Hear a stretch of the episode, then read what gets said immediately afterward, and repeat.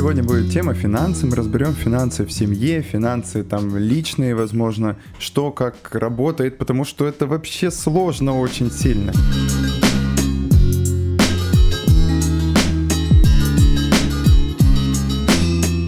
Привет всем, меня зовут Никита Ульянов, я стендап-комик, ведущий, у меня есть жена и ребенок, и кошка, и поэтому я испытываю интересные проблемы с финансами, я не знаю, как все распределить, и об этом мы поговорим в выпуске. Привет всем, меня зовут Женя Ульянова, у меня есть муж, у меня есть ребенок. У меня, казалось бы, нет проблем с финансами, потому что я в декрете, но на самом деле подводных камней слишком много. Здравствуйте, я практикующий психолог, меня зовут Галина Свердлова, и я много работаю с темой финансов, ко мне приходят и пары, и семьи, и индивидуально, и у меня тоже как-то в семье все это обустроено, получалось все не с первого раза, и я с удовольствием поговорю об этом с вами сегодня.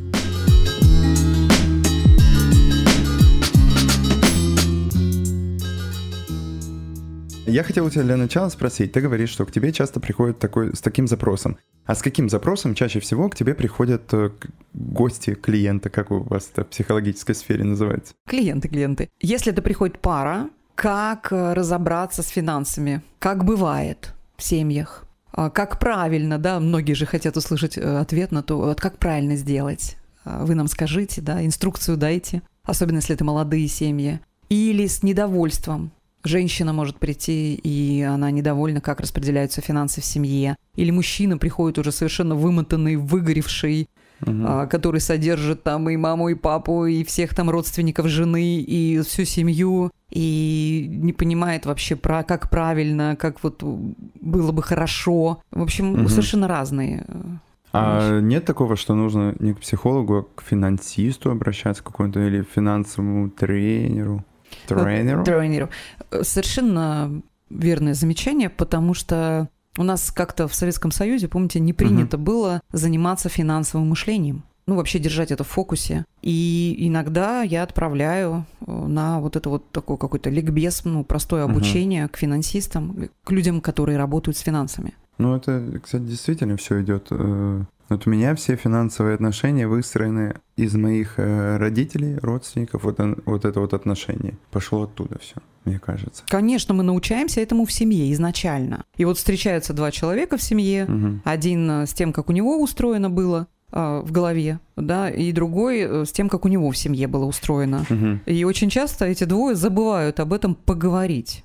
Сесть, рассказать друг другу. Слушай, у нас было вот так. И мне здесь нравилось вот это, а не нравилось категорически вот это. А второй говорил, а у нас было вот так. Как правило, это совершенно разные картины, потому что их может быть много, и разные чувства по этому поводу. Но почему-то у нас, заметили, нет, как будто бы и не принято про это говорить. Вообще, есть такая штука, что не принято говорить про деньги, а из-за этого не принято делиться, как кто распоряжается финансами. Из-за этого это учение не переходит.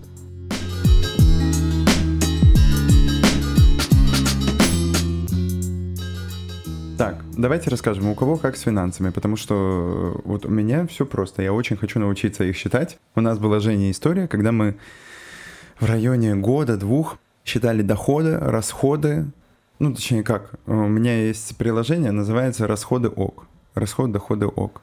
И в него можно записывать все расходы, просто кликаешь, в папку какую-то отправляешь и все. И это волнами наступает, то есть полгода. Я что-то очень сильно включен в процесс, потом я начинаю выпадать, сегодня кофе не записала, или потом, я просто за неделю потом запишу. Женя, наоборот, она где-то в середине вообще полностью включается, а потом смотрит, что я ничего не делаю, дергает меня, я не включаюсь, потому что запарен, и полетело, и все. Опять мы забываем писать все. Для меня это в целом очень сложная тема, начиная с того, что у меня тоже в семье никогда не обсуждалась тема финансов, и финансы с самого детства никогда не обсуждались с детьми, и какой-то финансовой грамотности не было выстроено, начиная даже, наверное, с того, как распределять деньги, которые тебе дают на карманные расходы, а мне их почти не давали, и заканчивая теми деньгами, которые дарили, которые тебе не попадались в итоге, они отдавались родителям, это что касаемо детства, и включая то, как распоряжаться заработком, как искать нужную работу, какой заработок тебе необходим, как откладывать, не откладывать, куда что. Об этом никто никогда не говорил. И заканчивая просто темой наших отношений и распределения материальных благ в нашей семье, все очень запутано, потому что Никита путается в своих убеждениях по поводу того, как нам нужно распределять средства и как мы должны их использовать и записывать, что я путаюсь и не понимаю, как себя вести, потому что у меня есть свои установки в голове, которые мне мешают расслабиться. Вот Никита все правильно сказал, мы пытаемся как-то, он пытается наладить какие-то учет и аудит, но в итоге из-за того, что ему просто некогда этим заниматься, мне становится обидно, потому что это приложение для меня в итоге становится, как будто я одна веду учет того, что я трачу, чтобы Никита это знал.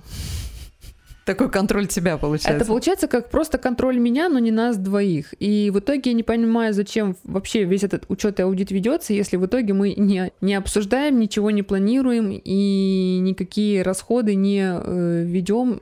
Ну, как бы, в общем, нету какого-то четкого плана. Просто есть приложение, в котором мы учитываем, что потрачено и на что потрачено. Ну, это неплохой первый шаг был сделан. Да, это правда такой хороший заход для того, чтобы понимать наши траты. А то, что ты говоришь про семью, это действительно у большинства семей из 20 века так. Есть этому причины. Табуирована эта тема, потому что она была в какой-то момент опасна. Если вы помните, да, это были и раскулачивания, и репрессии, и много чего другого. И потом нужно было быть как все в коммунизме, при коммунизме, да, нужно было не выделяться тоже, да, и в этом была сила наша. И достаточно уравняли тогда всех.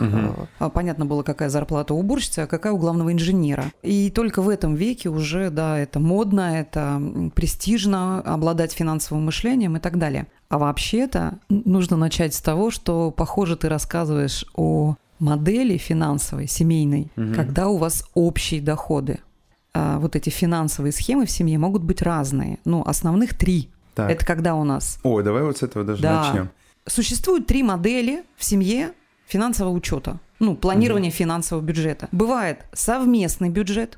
Это когда все деньги в общую копилку, в общий бюджет. И тогда, да, полезно знать наши расходы, причем какие у нас обязательные расходы, какие у нас расходы на наши большие цели, да, и на наши хотелки. Раздельный бюджет, когда каждый тратит деньги на то, что считает нужным. Ну, нужным считает на семью, в холодильник, на какие-то большие цели, на большие цели. Существует такой раздельный бюджет, каждый тратит свое. И третий вариант – это когда у нас есть совместный бюджет. То есть мы, например, какой-то процент от зарплаты складываем в этот общий бюджет. Каждый там, не знаю, 50%, например. Я от своей зарплаты, даже если она у меня больше в 3 раза, чем у моего партнера, и 50%. А оставшиеся деньги мы, как-то наличные такие нужды, да, тратим. Бывают такие варианты. Как кому удобно, все договариваются самостоятельно. Ну да, тут же никакого правильного ответа нету. Да, совершенно точно. У всех, причем по-разному же финансы зарабатываются. У кого-то вообще фриланс, у кого-то ежемесячная зарплата, и все понятней. Тут, знаете, очень много мифов и таких из прошлого... схем еще на нас влияют, давлеют. Вот, например, когда женщина еще не могла работать, да, она могла только домом заниматься и как-то менеджерить все, что в хозяйстве, а мужчина мог зарабатывать деньги. Оттуда еще тянется вот эта история, что мужчина зарабатывает деньги, а женщина занимается их тратой, да, их планированием. Там. Есть много таких мужчин. Я встречала много таких хороших, успешных бизнесменов, которые ждут этого как будто бы от своей жены, что она помимо детей, которых 3, 4, она еще должна приумножать вот эти деньги, которые он приносит. И вот мы разбираемся, почему же она этого не делает. И вот, а у человека вообще нет финансового мышления, там, и мышления инвестора и все прочее. Или женщина приходит и говорит, почему это он там, от меня утаивает часть своей зарплаты? Я тут узнала, что у него есть параллельный счет. И вот, значит, есть женщины, которые подсуетятся и, например, станут бухгалтером у своего мужа. Или, каким-то таким финансовым советником. Или сначала станут бухгалтером, а потом он станет их мужем. Тоже неплохо подсуетились, получается. Так тоже бывает, да-да-да. В общем, каждый решает самостоятельно, и... Я точно знаю, и то, что я рекомендую, чтобы был обязательно какой-то совместный бюджет, потому что, например, большие цели общие, они совместно достигаются быстрее, совместными усилиями, совместными вложениями. Но для этого, как ты и говоришь, сначала нужно понять наши траты. Сколько у нас обязательных затрат, сколько у нас имеется возможность там, тратить на большую какую-то цель, не знаю, там, квартира это или, например, какое-то путешествие, да, семейное, или машина. И сколько мы можем потратить просто на хотелки. Хотелки – это тоже очень важная вещь, потому что мы не можем иногда прожить, знаешь, без какой-нибудь белой кофточки. Мы девочки, а мальчишки, например, или мужчины, они не могут прожить без какой-нибудь игры, игрушки компьютерной. Ну или кому что нужно. Ну или кому чего нужно, какой-нибудь девайс. Ну типа, вот, да. А то вот есть что это... ты, как ты на себя тратишь деньги? Вот что тебе нравится? В смысле, ты имеешь в виду, как мы пришли к общему знаменателю, и как у нас это все? Нет, на что я трачу? Что ты покупаешь лично? Я вот покупаю, там, я люблю покупать... А, хотелки, мои хотелки. Да, мои хотелки — это кроссовки, дофига кроссовок, и какая-то техника, которой я даже не пользуюсь. По итогу вот у меня там лежит, и оно лежит себе. Это как я в Италии забыл AirPods один, и сюда приехал, и просто свои такие же AirPods взял, и все. Разницы технически вообще мало никакой. Просто вот это вот моя хотелка, которая несется из детства. Мои хотелки — это предметы интерьера, в том числе антиквариат. Я очень люблю винтажные всякие вещи и всякие штуки, такие штучки интерьерные. И хорошая косметика — это такие женские всякие приблуды, платья. Вот, то есть, ну, скорее я трачу на такие вот вещи. Круто. И путешествия. Для меня вот жизнь без путешествий — это... Ну, я совмещаю, я делаю психологические туры туда, куда я хочу вывести людей. Я делаю сразу группу, мы едем в компанию единомышленников. Ну, в общем, такая хитрость. Психологический тур, чтобы психологически легче было деньги тратить на переезд. Да, чтобы был еще какой-то смысл. Очень удобно получается. Я сейчас осознала, что у меня нет никаких хотелок. Да? Ну, видимо, у меня есть какие-то блоки по поводу того, что деньги нельзя тратить на себя. И у меня просто нет каких-то хотелок, которыми я могу себя поощрить. Либо я бы с удовольствием тратила деньги на путешествия, даже там в другой город, но у меня нет своих личных денег. Да, я хотела задать тебе вопрос. Какие деньги можно тратить на себя, а какие нельзя? Ты говоришь, как будто бы деньги на себя нельзя тратить. А ты мама в декрете, да? И... Это очень тяжело. Когда мы переехали в Питер, у меня было все сложно с работой. У меня были проблемы с документами, там, с регистрациями и прочим. Это большая бюрократическая яма. Да, причем парню устроиться было гораздо легче. Типа, девушке там почти везде нужно устроиться официально практически, а парню можно, ну, там, хоть на стройку иди, даже официантам тебя ничего не требуют. Как будто бы с парней спрос меньше. Странно очень. Мы живем в мужском мире. Я часто это напоминаю клиентам. И дело в том, что я около года билась уже до, ну, просто до безысходности, чувства безысходности, и не могла устроиться на работу, у меня просто не было своих денег, и мы сошли с Никитой, это новые отношения, и мне было тяжело, он тоже не понимал меня в этом плане, он говорил, если тебе нужно что-то, скажи, нужно деньги, скажи, я тебе дам, а как по мне, для женщины тяжелее, чем просить деньги у кого-то, нет ничего, тем более с моими там установками, там, с моей мамой, которая всю жизнь сама. Мне было тяжелее всего даже не принять эти деньги и не потратить их, а просто сказать «дай мне, пожалуйста, денег». А если еще за этим последует вопрос «а зачем они тебе нужны?», то это еще и отчитаться, зачем нужны деньги. И как будто бы это несложно все сделать.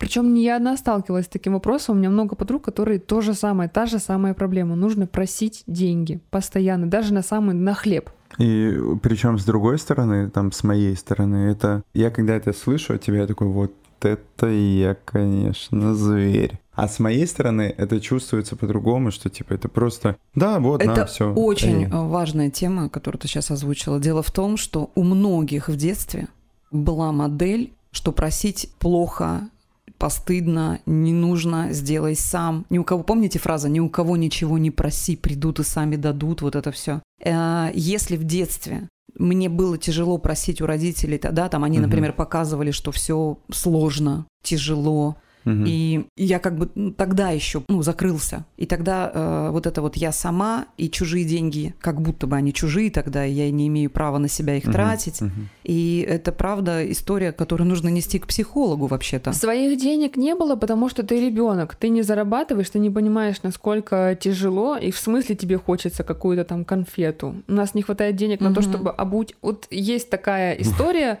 обуть, одеть и накормить. Угу. Я сейчас часто повторяю это, потому что это правда как схема. А будь надеть и накормить. Тоже ООН какой-то. Это минимум. Это минимум необходимо. И дело в том, что если когда мы сошли с Никитой, мне было тяжело просить у него деньги на любые вообще, на любое, на что угодно.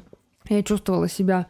Мне было... Ну, короче, это тяжело. Потом я все-таки начала работать и работать там на себя. Причем Никита все равно говорил: трать на себя то, что ты зарабатываешь. Как это? Его деньги — это наши деньги, мои деньги — это мои деньги. Ну, да, еще одна схема такая. Ну, понятное дело, что я не тратила там эти деньги супер на себя, а тратила на быт, на себя. И они как бы... Не было таких супер огромных денег, но мне не приходилось у него просить на, пардон, прокладки, грубо говоря. Вот. То сейчас я как будто бы, будучи в декрете, возвращаюсь в ту же ситуацию, но... Я уже без стеснения могу попросить у него деньги. До него спустя 8 лет дошло, что их нужно просто положить, и я знать буду, откуда мне их брать. Ну, это, кстати, давно уже началось. Года 2 или 3 у нас. Так давно, до Платона это все началось. И заметьте, вот тут интересная фраза: «до него дошло», как будто бы он должен был это интуитивно понять. Нет, я говорила. А, говорила, да, и тут важно договариваться, что мне необходимо, ну, в том числе на какой-то минимальный уровень, там, выглядеть хорошо, столько-то денег в месяц. Я рекомендую часто тем парам, где женщине тяжело просить, определить тот минимум, который женщине необходим, включая ее хотелки минимальные, там, ногти, волосы, косметика, ну, какие-то такие. Я хочу сделать ударение на том, что Никита не вот этот жлоб. Нет такого, что он жалеет денег или еще что-то. У него есть такая интересная черта, что ему не жалко дать денег, но ему нужно знать, куда они тратятся, потому что у него есть страх остаться без денег, как по мне. Мне так кажется. Вот. Но ему абсолютно никогда не жалко денег. Он всегда даст, отдаст последнее, лишь бы все было надо, бери. Но сейчас в декрете я... Хочу вернуться к тому, что сейчас в декрете я как будто возвращаюсь в то ощущение, что у меня нет своих денег, я не могу их заработать, мне придется как будто их обратно просить, но здесь мне уже не тяжело даже попросить, если денег нет в той кубышке, в которую я должна заглянуть. Сейчас другая проблема. Есть проблема, что это не те деньги, которые заработала я. Ну, типа, это как проблема... самореализации. Вот.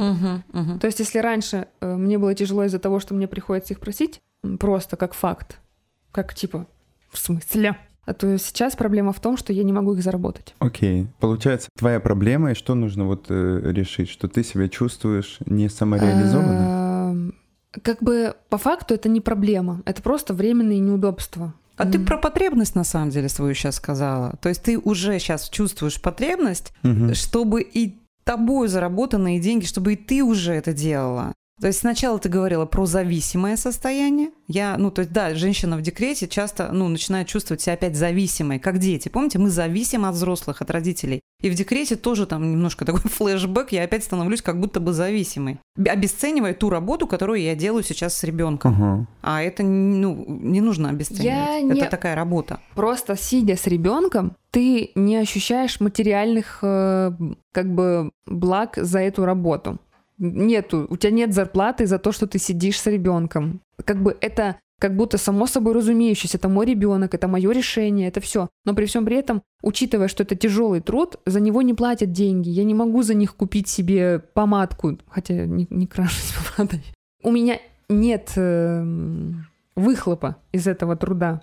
И хочется делать что-то тоже во благо. Я тоже хочу вкинуть деньги в ипотеку, допустим, чтобы я знала, что это не только на твоих плечах лежит, и я тоже имею право на эту квартиру, я буду за нее бороться. Хочешь, я скину денег, а ты вкинешь деньги. У нас, кстати, такая история, Никита зарабатывает деньги, и потом говорит: купи мне подарок, пожалуйста. Я говорю: у меня нет денег, я не зарабатываю. Он говорит: я зарабатываю, купи мне подарок, пожалуйста. Ему проще, если я за его деньги куплю ему подарок, подарю. Это правильно, потому что ты все равно тратишь свои человека-часы, да, это правда такая твоя работа, и иногда, все с юмором как-то, с шутками говорят: сколько я, в общем-то, заработал за этот месяц. Есть такая кто-то из мужей, он иногда кладет на тумбочку в конце месяца со стороны, где спит жена. Денежка, говорит, за работу мамы или как-то, да. Ну, это все с юмором, мило. Okay. И правда, тогда женщина как-то спокойнее тратит это на помадки и все, что ей нужно. Короче, по сути, выход — это выделять какой-то процент, чтобы ты понимала, что весь процент с бюджета, вот какой-то условно там 10%, это твои личные деньги.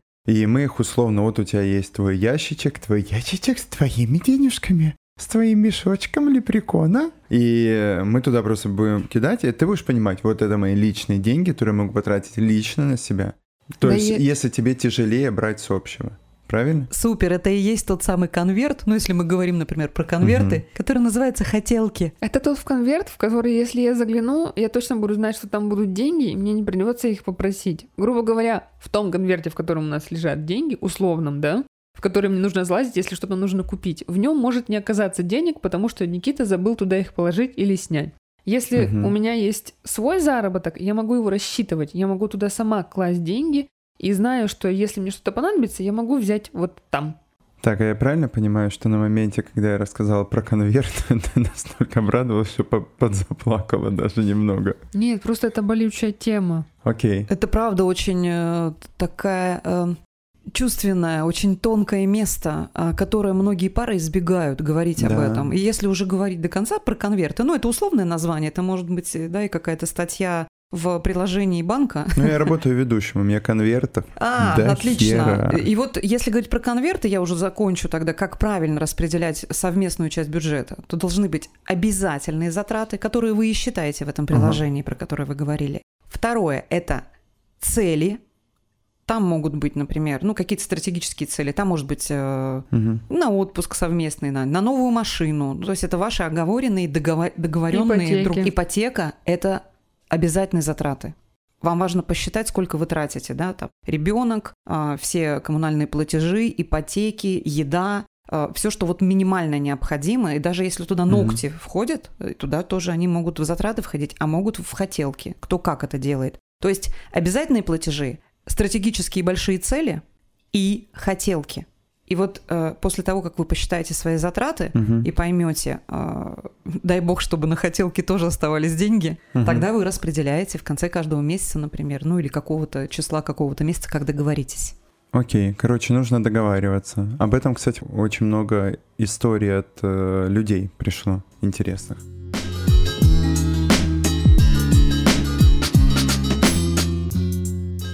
Так, еще вопрос. Как у кого было в детстве? Расскажите. Вот мы коснулись этой темы с детством Жени, и я вспомнил, как у меня было в детстве, как мне было обидно за некоторые вещи. Я всегда буду это вспоминать. У нас в семье всегда вот эта фраза «не было денег», она часто присутствовала. У дедушки с бабушкой нет, они более там финансово в этом плане, они не более финансово грамотны, более финансово стабильны были. Дедушка работал в институте, у него постоянно все нормально было с деньгами, в плане постоянный приток, премии, ба-ба-ба-ба-ба-ба-ба-ба. Бабушка все контролировала, естественно. Она распределяла по книгам заначки, она контролировала все, у нее все было под контролем. Боже, ну шикарно. А дедушке вообще по барабану было, потому что ему все удобно, он все понимает, он и свои оставлял там деньги, и успевал и мне давать, и из общего бюджета, и из своего. А дома, блин, у нас постоянно из-за того, что все во фриланс-работе какое-то долгое время были, постоянно были проблемы. У нас нет денег, у нас нет это, деньги лежат непонятно где, мне их брать нельзя. И я запомнил на всю жизнь эту фразу. Я говорю, а можно мне вот на то-то, то-то, то-то, 5 гривен. Вот мы же в Украине жили, 5 гривен. Они говорят, денег нет. Проходит полчаса, и они меня просят сбегать за пивом. Вот, и я такой, и это такая очень большая ошибка родителей. Когда вот эта фраза «денег нет», ну то есть они так останавливают ребенка и его хотелки, но на самом деле это же неправда, да, и вот потом они просят сбегать туда или передать денег в долг соседу там, или родственнику, да. И ребенок все это видит и понимает, или ребенок натыкается на какую-то заначку, и тогда получается двойное такое послание, и это ошибка большая. И причем очень важно добавить, что на меня выделялись деньги, то есть мать выделяла на меня деньги, все нормально, она старалась, просто это было... Вот, допустим, когда мы с мамой ездили в отпуск, она как делала? У нас есть сумма, условно, 1000 есть. И она эту 1000 распределяла на меня и на нее, конверт на каждый день. Конверт мой на понедельник, ее на понедельник, мой на вторник, ее на вторник. Ты знаком с конвертами? Прикинь. Конвертация. Она распределяла по конвертам, она могла от меня там что-то занять, еще что-то, но сам факт, что мать распределяла так деньги, я это навсегда запомнил. Это просто дома был отчим, который больше за хаос получается, и мама, наверное, в него поддавалась. Вот этот момент запомнил, и для меня это вообще не складывалось. Вот тоже, видишь, интересная тема. Сейчас же много смешанных семей, когда отчим есть, да, ну то есть дети... Да, это, мне кажется, всегда так. Дети было. Не родные, например, тоже интересная тема, как деньги распределять, кто должен за этих детей платить. Как пара договаривается в семье об этом. Это тоже очень такое сложное, больное место. Ко мне тоже приходят и с такими запросами люди. Как правильно, да, и тут как они тоже договорятся. Может быть, женщина решает, что если дети, да, у нее там от другого брака, это только ее, и она будет сама их содержать. А мужчина, если он готов как-то помогать, то это, ну, хаотично происходит, он как-то предлагает деньги. Бывает так. Бывает, когда они все-таки договариваются, скрипя сердцем, значит, что нет, это наше совместное, значит, чадо, мы вместе живем, и у нас совместный бюджет, и это, ну, надо отдать должное, да, там, мачехе или отчиму, что они идут в эту историю, много уважения, и тогда они вместе это делают. Ну, в общем, тоже по-разному бывает. Как у тебя было? Когда я была маленькая, у нас были раздельные бюджеты, то есть почему-то внегласно папа решил, что мама плохо распоряжается бюджетом, они не договорились друг с другом как-то, а он почему-то решил, что ей деньги доверять нельзя. Естественно. Да, очень удобная позиция. Вот, и мама отвечала за весь быт, она хорошо очень зарабатывала, она отвечала за весь быт, все покрывала, и это одежда, то есть мама, значит, себя и нас как-то, и свои хотелки, и нас, а папа отвечал за большие цели. Его зарплата уходила на него, и на большие цели. Или, например, большие покупки какие-то там, ну, если надо было пальто купить зимнее там, или еще что-то, телевизор, пианино. Это уже папа как-то. То, что раз в год покупает. Да. И у меня было вот так. И денег карманных никто не давал мне. Почему-то это вообще в Советском Союзе, я вот в 70-х родилась, у нас это было не принято. Я не встречала на улице, например, на моей не было детей, которым давали деньги карманные. Но нам всем рассказали, как их можно заработать. Сдать бутылки, сдать банки, сдать металлолом, сдать макулатуру, пойти, значит, выгулить там лошадей, на выпас вывести. Твою мать, как неожиданно. Да. Не собак, прям лошадей. Лошадей вывести на выпас, и нам за это копеечку платил вот этот вот конюх. Я тоже бутылки сдавала. Я работала со 2 класса летом на таку. Ток – это место, где перерабатывают зерно, ну, любую там культуру.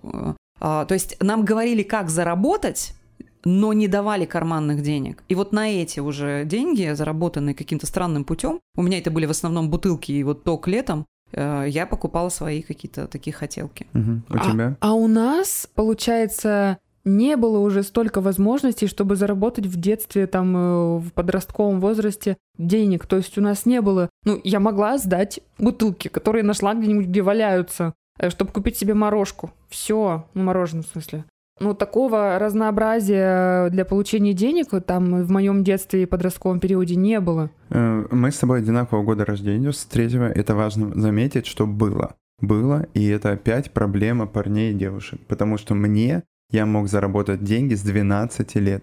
Я раздавал листовки, работал на автомойке, работал на стройке с 14-16 лет. То есть не с позднего возраста, а с раннего прям. И мне позволялось это. И там ни одной девочки не было. Я понимаю, почему. Потому что девочка, даже которая хочет заработать, ее такие, ты же девочка. Ну, и плюс опасность. И все равно я считаю, что должен быть ликбез от родителей, которые помогают своим детям и рассказывают, где они могут заработать. Или помогают им туда устроиться. Потому что мои дети, им сейчас 16, но они в 12 лет еще ко мне пришли и сказали: мам, мы хотим денег, как мы можем заработать? Чего можно поделать? И я помню, когда я им рассказывала, что есть летние специальные службы по благоустройству, куда берут подростков у нас в Санкт-Петербурге. Есть сортировка в разных больших базах овощных и магазинах. Тут другой вопрос, отправят ли туда родители своих девочек.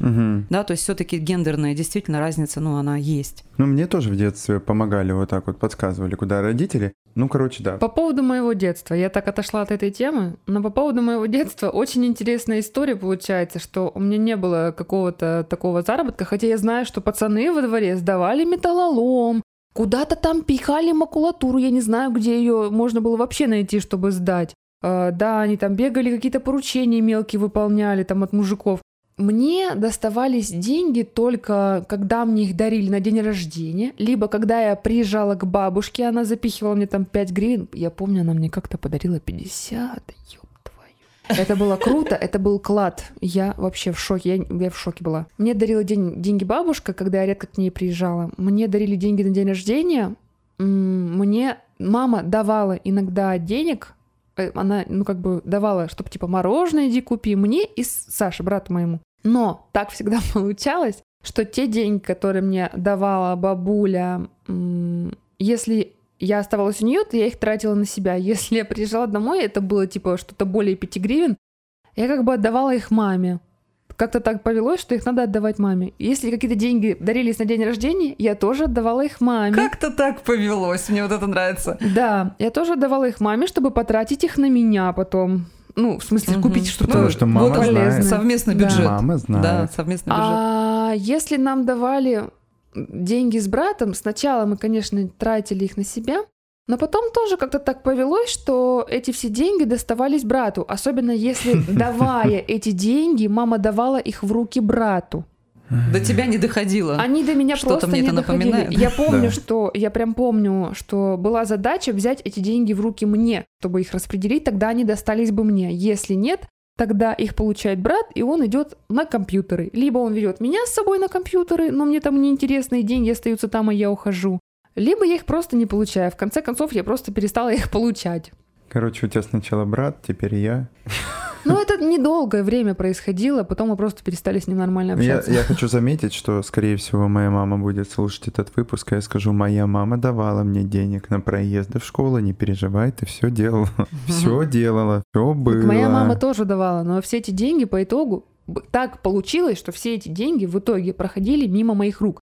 И единственные деньги, которые мне доставались, которые, на карманные расходы, это от бабушки, которые не больше 5 гривен, грубо говоря. Да, я считаю, что если бы у меня там мама всю мою жизнь распихивала условно по конвертам, я бы понимал, как распоряжаться, а так получался хаос какой-то, и все. И я сейчас живу в хаосе, я работаю ведущим, мне приходит большая сумма, и я такой, боже... Что делать? И они так быстро расходятся, и это нормально, что они должны разойтись, просто из-за того, что они быстро расходятся, я впадаю в панику и еще больше загоняюсь. Она просто расслабится и понимает, что просто у нас очень много целей, и очень много процентов должно расходиться. И упорядочить это было бы неплохо. А насчет детей все-таки я хочу сказать, что понятно, что у всех очень разный доход, но очень важно хотя бы чуть-чуть регулярно с порядком, упорядоченно давать детям, начиная, наверное, со средней школы уже, обязательно карманные деньги. Пусть это будет даже немного. И лично в руки, да, или лично на его карточку только. Сейчас у детей есть возможность карточки заводить. Контролируя, как это распределяется между братьями и сестрами, конечно же. Это важная такая вещь. Для детей полезная книжка. Есть такая книга классная про финансы «Пёс по имени Мани». Там собачка учит девочку, как обращаться с деньгами. Прикольно такой, через переходный объект. Но понятно, что если не будет поддержки родителей, то все это бестолку. Да, финансы это правильно. А следующая книга, которая уже для подростков, я рекомендую обычно, чтобы разобраться с тем, как с конвертами обращаться и все прочее, такая она написана как сказка, как притча, называется «Самый богатый человек в Вавилоне». Я прочитала. Да, она такая простая, она как раз хороша для подростков была бы. Вот оттуда пошла моя штука с процентом, что я откладывал 10% всегда на работу. То есть на развитие в работе было 10%, остальное так. Там просто больше особо процентов-то супер-то и не было. Но там все равно про конверты, например, да, говорится? Да, там все конвертная такая система. Как люди вылезли из глубоких долгов, например. Да. Короче, по сути, нужно помогать, нужно самим начать разбираться, чтобы ваши дети тоже в будущем начали этим разбираться. Это очень важный момент.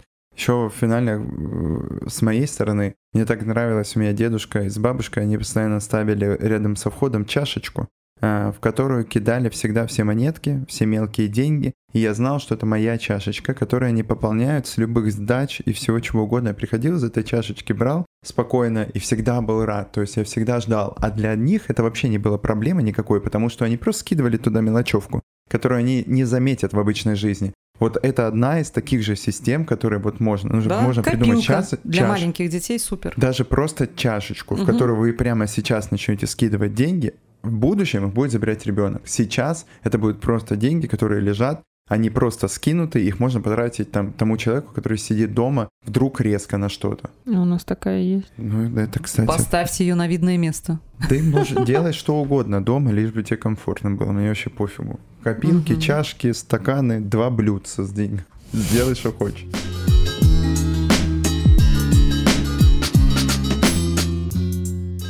Пришло время перейти к рубрике «Как у людей происходит». У меня есть хорошая история, у меня все истории про финансы хорошие, так сложилось. И я на примере одной истории расскажу. История у людей, которую нам написали. Рассказываю с именами, никто не против. Они начали семейный бюджет вести с момента, когда появилась их свадьба. Потому что когда появилась их свадьба, жених, он открыл общий счет, на которые они оба скидывали деньги. И они понимали, что им нужно пополнять этот счет, потому что свадьба уже скоро будет, бла-бла-бла и все такое. И вот как раз с этого начался путь семейного бюджета. Потом они как-то спокойно договорились. Даже не договариваясь, уже само по себе у них семейный бюджет общий, у них есть свои хотелки, у них очень классный вот жених, Давид его зовут, он очень круто все распределил. У него в Тинькофф, вы знали, что можно свою карточку на 5 пунктов разделить. И он взял ее 5 пунктов, свои 5 пунктов, и вот у них 10 пунктов, на которые они каждый месяц переводят деньги. Это хотелки, это дом, вот я даже написал, у них один счет, это все, что связано с квартирой, это аренда, коммуналка, интернет, продукты и спорт, тренировки, там танцы. Второй счет это сбережение и медицина, на всякий случай сбережения. Третий счет это отпуск, сборы. Четвертый счет это покупки, развлечения, подарки друг другу. И пятый счет свои личные деньги, хотелки. Круто, вообще. Ну и есть... каждый сбрасывает сколько считает нужным, или как это происходит? У них какое-то процентное соотношение, они все в процентах считают. Типа там условно там треть сюда, ну... Потому что это место да? споров тоже, да, часто бывает. Да, и вот сейчас... Я вот столько внес, а ты вот столько не внесла, да? Да, они живут в этой системе уже год, и они говорят, вот сейчас прошел год, и мы, оглядываясь, понимаем, что эта система круто работает, но надо добавить новые пункты, что-то поменять и новые проценты, потому что мы поняли, что процентов где-то можно подубавить, а где-то подприбавить. Да, совершенно верно. Это только со временем понимается. Да. Еще классная вот история была, что когда-то... Это два, прикиньте, 2 пары рассказали одинаковую историю. Когда-то в отпуске, они поехали в отпуск, и они такие, давай представим, что мы настоящая семья. Они что-то... Вот одни ребята, они полгода вместе были. Давай все деньги положим в общую карту и будем распределять. И вот с этого отпуска они начали распределять деньги всегда, потому что это оказалось удобно. Потому что у одного проблемы с финансами, а у одной все хорошо. Это вот в одной паре так случилось, прикиньте. Просто с отпуска, с игры. Ты говоришь про современные пары, где оба работают. Да, мы про друзей наших. А есть, например, пары, где мужчине нравится, когда он обеспечивает семью, когда она не работает, она занимается домом. И для него это принципиально. Он чувствует тогда себя, ну, могучим таким хозяином. А она вроде как должна тогда в эту игру играть. И дай бог, это совпало желание, ну, чтобы она занималась домом, да, а он всем остальным. А если это не совпадает, вот тут начинаются конфликты. Борьба, зачастую, да, в большом проценте, в большом соотношении процентном такие мужчины потом перестают любить и уважать свою женщину, когда она становится такой, какой они себе ее представляли, потому что соединяются они с той женщиной, которая была достаточно самодостаточна, да.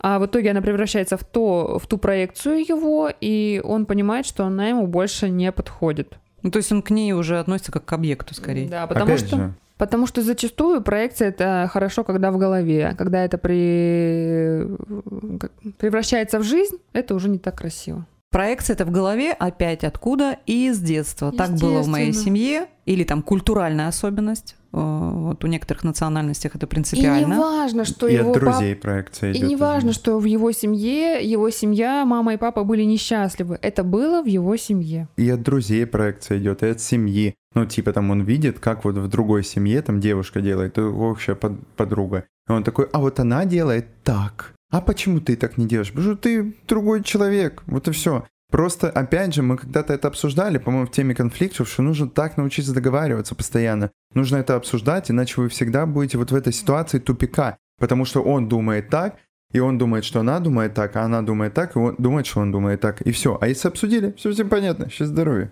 А можно я тебе подкину вот? Давай. Интересно ваше мнение, а у людей? Самые распространенные запросы ко мне в последнее время — это когда женщина зарабатывает больше.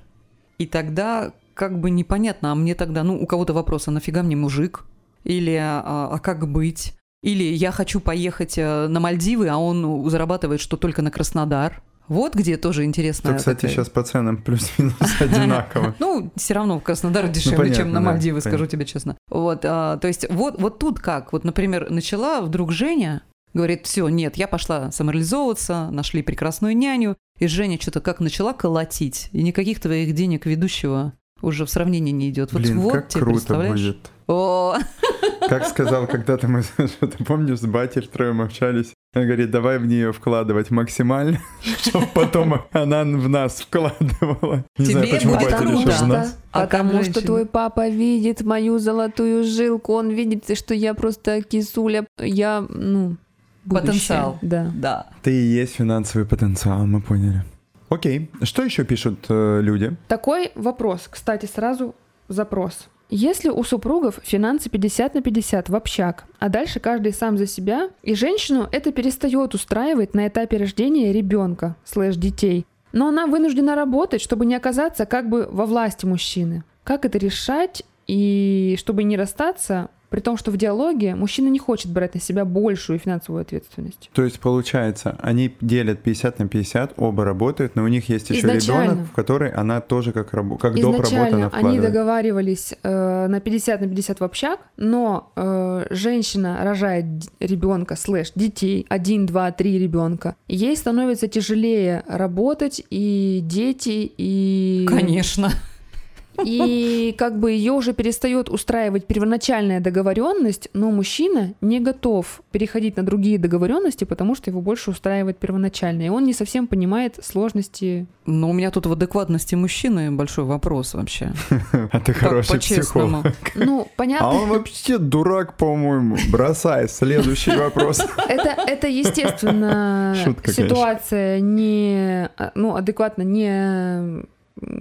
как бы некорректная, ну, как бы ненормальная. Это ненормально, поэтому и задается вопрос, что делать, как разговаривать. Галя, тебе просто не кажется, что парень не понимает просто, как все происходит вообще? Знаете, я бы тут спрашивала эту пару на этапе принятия решения о рождении детей. Хотел ли он детей тогда? Потому что если это совместное решение, то это, ну, ответственность совместная. И тогда вот в этом месте нужно договариваться о том, как теперь у нас будет финансово. Потому что явно меняется система, конфигурация, распределение сил, энергии, задачи. Ну, вообще все другое. У нас теперь другое количество человек в семье. И тогда, ну, очень странно для меня его позиция. Получается, что он как будто бы детей не хотел. Вот, ну, у меня есть такая гипотеза. Или не понимал, как это будет происходить. Не хотел понимать, скорее, я вот так скажу. Знаешь, что тут понимать-то? Возможно, они оба не совсем рассчитали, какая будет нагрузка на женщину. И теперь женщина, получив эту нагрузку, поняла, что ее больше не устраивает такое. А он пока что еще не понял, как донести ему то, что так больше не может продолжаться, как это... Как корректно объяснить, в общем? Два варианта для этого мужчины. Либо он берет на себя большую ответственность финансовую, да, и больший вклад. Либо он разделяет также 50 на 50 весь уход за детьми или за ребенком. И тогда пускай он устает, пускай он не спит и работает тоже параллельно. И тогда у них продолжится старая схема. Да, по сути, чтобы жить по старой схеме, нужно сесть. И теперь вот, допустим, как я это представляю в голове, вот у них было распределено, нам нужно делать это. Они это разделили, все, готово. А теперь прибавилось еще это. И они это не разделили. Пусть сядут и снова все это продумают, пропишут. Доп. Нагрузку и доп. Затраты. Да, и я думаю... что парень посмотрит и такой, да я, наверное, все сам, наверное, лучше 100% закрою, а ты занимайся ребенком. Скорее. Потому что он даже не понимает, насколько это сложно. Типа, я говорю, я сижу с Платоном по утрам по 3-4 часа, и я уже не представляю, как ты проводишь с ним весь день, насколько это сложно. Ну, точнее, я пытаюсь представить, и это сложно. И это действительно огромный труд. И он проще, чем работать, потому что на работе у тебя есть еще творческое движение. Он не проще, наоборот, он сложнее, чем работать. Ну да, работа. Я имею в виду, работа это легче, потому что ты здесь двигаешь себя, особенно если ты нашел себя и двигаешься в своей работе, как, например, там у меня там со стендапом. Да мне только в кайф, это меня заряжает энергию, успехи. Понимаете? На крайняк у тебя просто картинка меняется хотя бы. Когда ко мне приходит мужчина и говорит: вот, у нас появился ребенок, она родила, она устает, но мне не хватает секса, тра-та-та. Я всегда говорю одну рекомендацию: уставайте вместе с ней. Уставайте так, чтобы и вам не хотелось, потому что, она бедная там устает, значит, там тащит одно, другое, третье. Уставайте вместе с ней, это ваш совместный ребенок. Да, окей. Короче, рекомендация поговорить. Это все обсудить точно, правильно же? Я правильно понял рекомендацию? Я не думаю, что они не разговаривают. Я так понимаю, что они не могут договориться. Я так понимаю, что она не может найти аргументы правильные для того, чтобы донести ему это.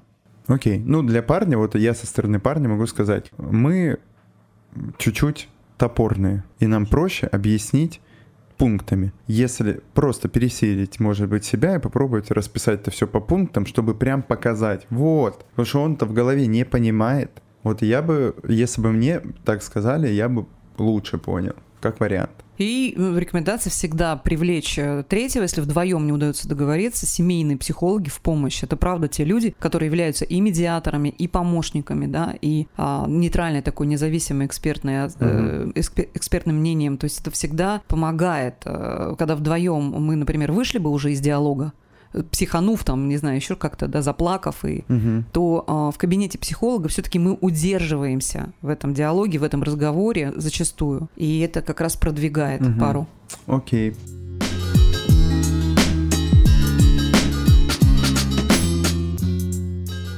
Финальная история, правильно? Финальная? Да. Прошу. Я попытаюсь сжато. В семье девушки, которая пишет, было все очень просто с бюджетом. Оба зарабатывали деньги, клали в тумбочку, потом отец все пропивал, проигрывал, мама отдавала за него долги. Так по кругу, схема простая и понятная. Любимое с детства блюдо — нихера с солью. Жесть.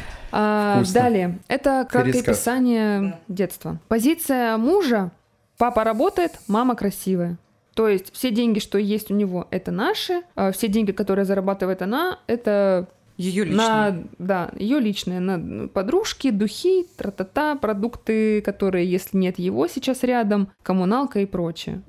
Такое. Но, учитывая весь фидбэк, она не может не копить деньги и не откладывать их в кубышку. Она все свои хотелки закрывает сама, крупные какие-то свои хотелки закрывает сама, но при всем при этом она не может, допустим, ей захотелось машину, она не может все свое накопленное, без остатка отдать. Ей обязательно нужно, чтобы у нее оставались деньги на черный день. Допустим, муж: вот, у тебя там деньги есть, давай, на нашу крупную цель, вкинься туда. Она говорит: нет, у меня должны остаться эти деньги. Она называет это на черный день, и это ее подушка безопасности. Это я говорила о том, что вот мне откликается ее самоощущение. Супер, это просто еще один конверт, вот если вернуться к нашей схеме, который называется подушка безопасности. Да, это подушка безопасности женская. А муж в шутку, но в каждой шутке, называет это деньгами на развод. Он шутит, но называет их деньгами. Мне очень понравилась формулировка. Причем он никогда не жал, ничего там, ни рубля не зажал, он готов тратить на нее и всегда: на, держи, возьми.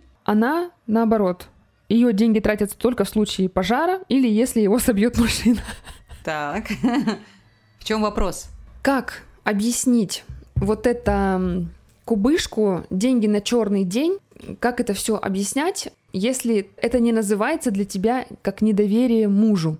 В общем, это все выглядит как будто это и друзья, и сам муж не совсем до конца понимает.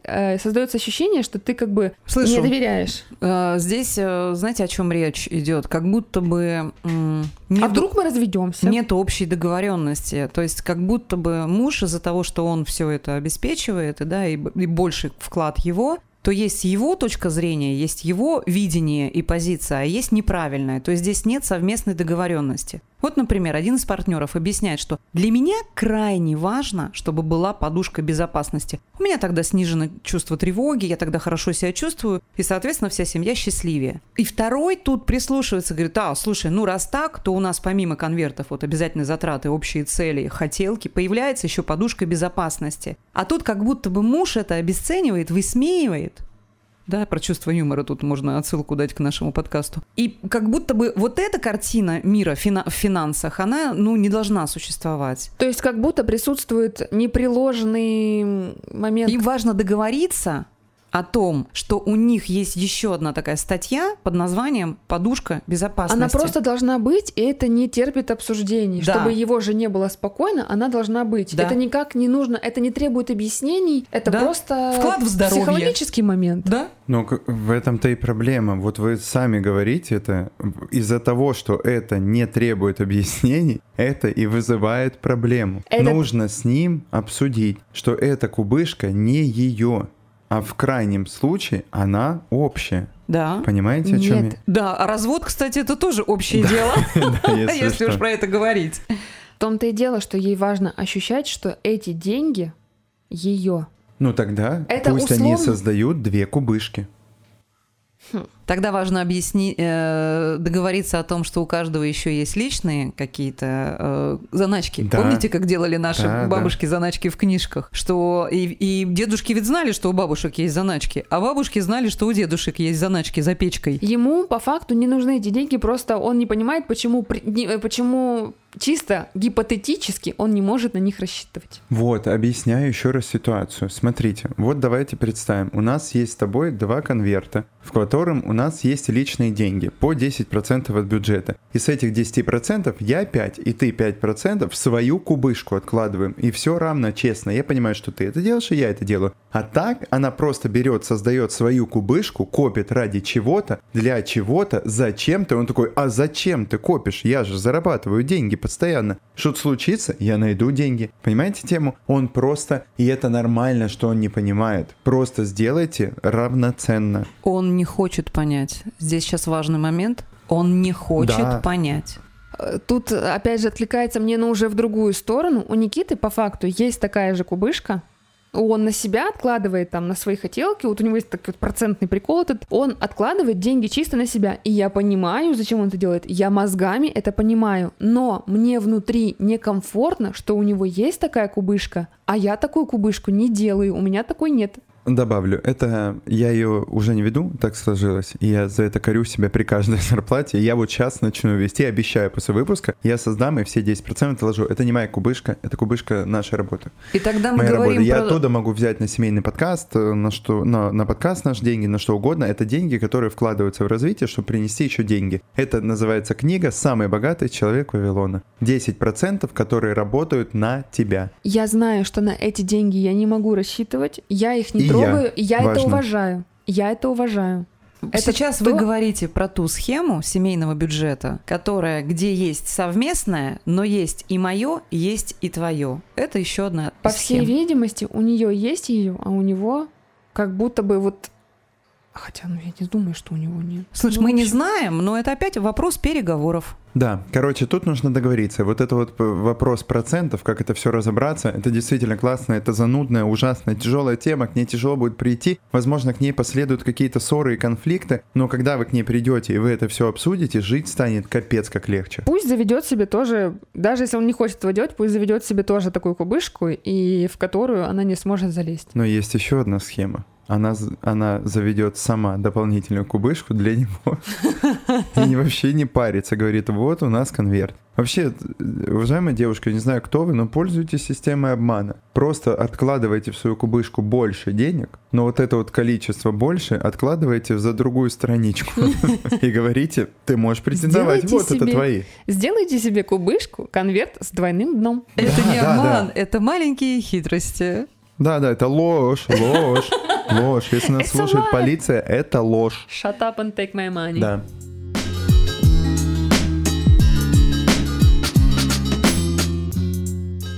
Что мы поняли из сегодняшней темы финансы? Что нам нужно договариваться о финансах, что нам нужно выбрать систему, которая должна быть в семье финансовая, и нужно понять, как кому комфортно жить с деньгами в семье, чтобы он не чувствовал себя обиженным, приглушенным и задавленным. Также мы поняли, что в мужском мире девушкам, женщинам намного сложнее разобраться с денежными затыками. Я бы сказала так, что тема эта, мы поняли точно, что эта тема непростая, угу. что она требует усилий, иногда даже физических, помимо эмоциональных и психических, что забивать на нее не нужно, что думать, что другой телепат, не нужно, потому что все мы из разных семей и с разными историями приходим в свою семью. И это точно тема, которая нуждается в обсуждении, в переговорах, то есть держать на этом фокус внимания необходимо. А если у вас не получается держать фокус внимания вдвоем, втроем, вам нужно обратиться к семейному психологу, психотерапевту для помощи в нахождении компромиссов и решений. Сейчас финансовых консультантов много, которые тоже занимаются этими вопросами. Формированием семейного бюджета – это тоже вполне себе подходящая история. Я к тому, что история с недоговоренностью друг с другом. Да. Окей. Все, спасибо. Как говорится, больше вам денег в вашем доме. Живите счастливо, счастья, здоровья. Давайте. Монетка рубль бережет, а рубль бережет семью. Любовь любовью, а рубль в кармашек. Да. Любовь любовью, нужна еще и ясность. О, круто. Спасибо, пока.